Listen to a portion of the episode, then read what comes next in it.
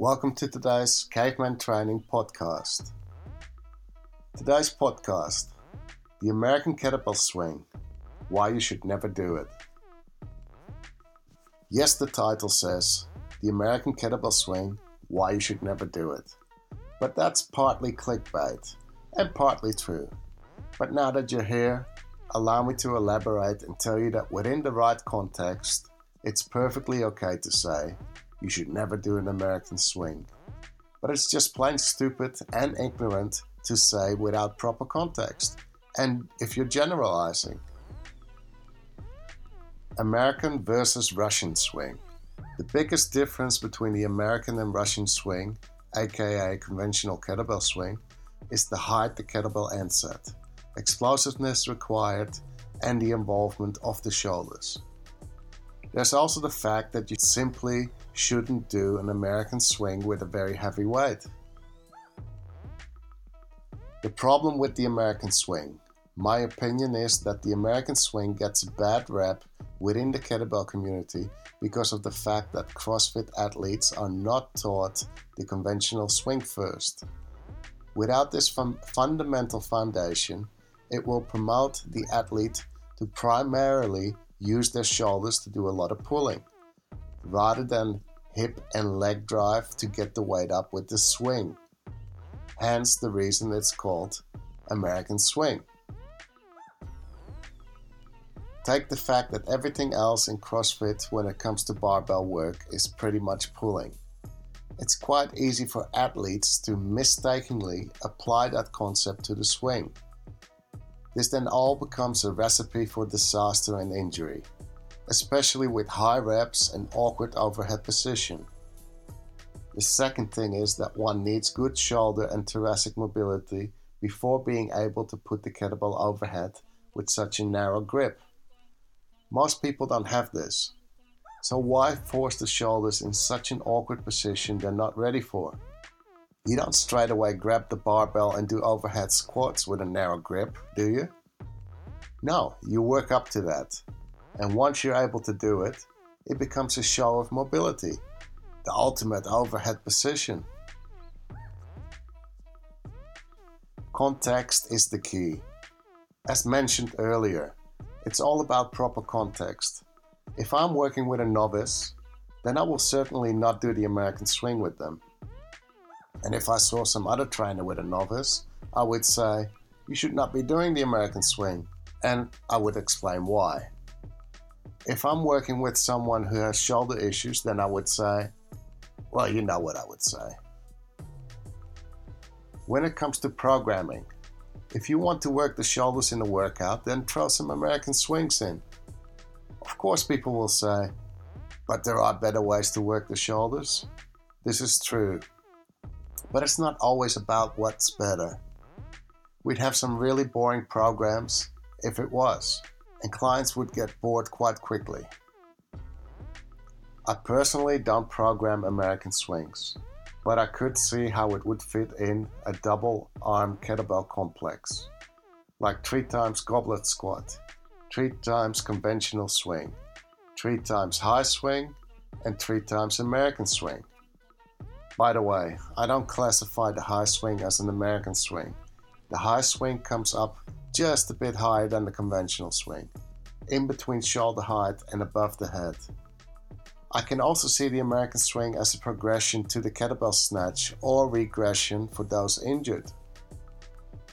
If you want to swing really heavy, let's say 30 kilo or over, then you don't do American swings.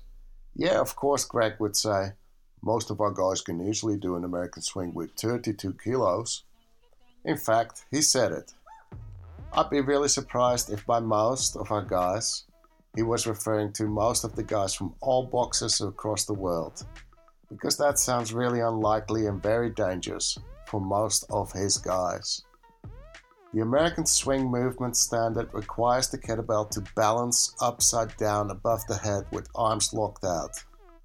Do this with a heavy kettlebell, and you are gambling with injury upon each rep.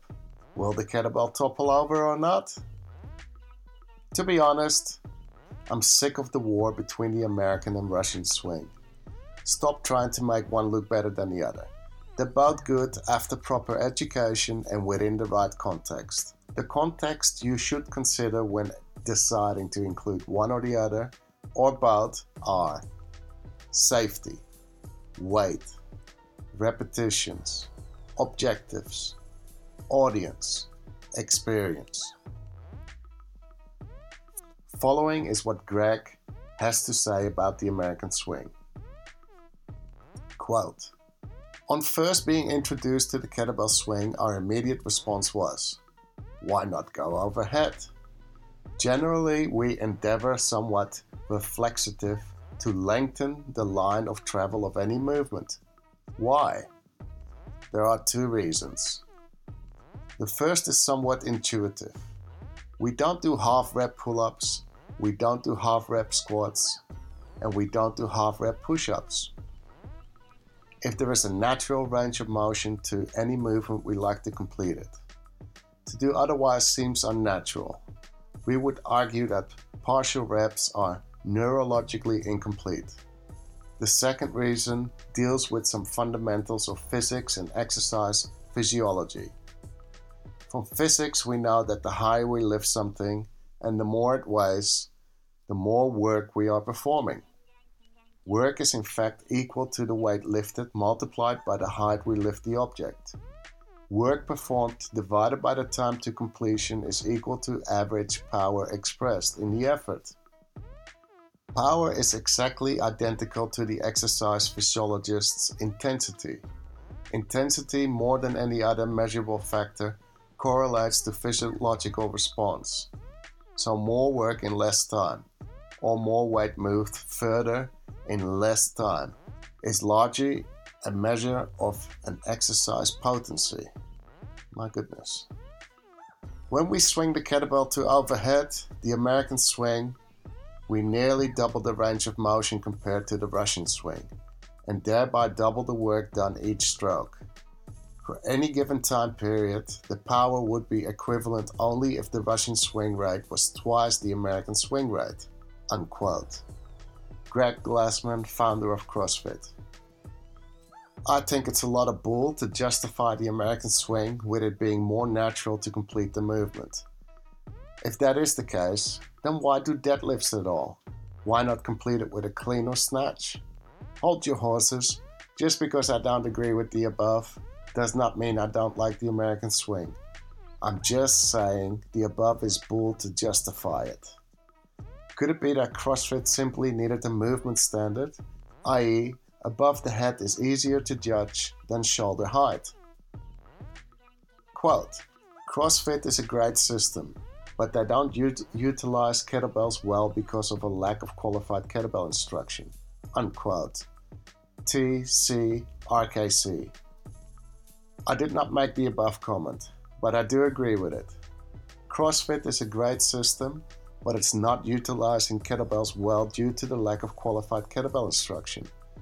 This applies not just to CrossFit. This applies to most gyms across the world. I also don't think the comment only referred to the American swing, but to general kettlebell exercises employed within CrossFit boxes. If you do Olympic lifting, you get in Olympic lifting coaches for teaching. If you do kettlebell training, you get in qualified kettlebell trainers. Footnote if you're really against the American swing, a great alternative is the kettlebell snatch. However, there is still a lot that can be said about this comparison. More on that next time.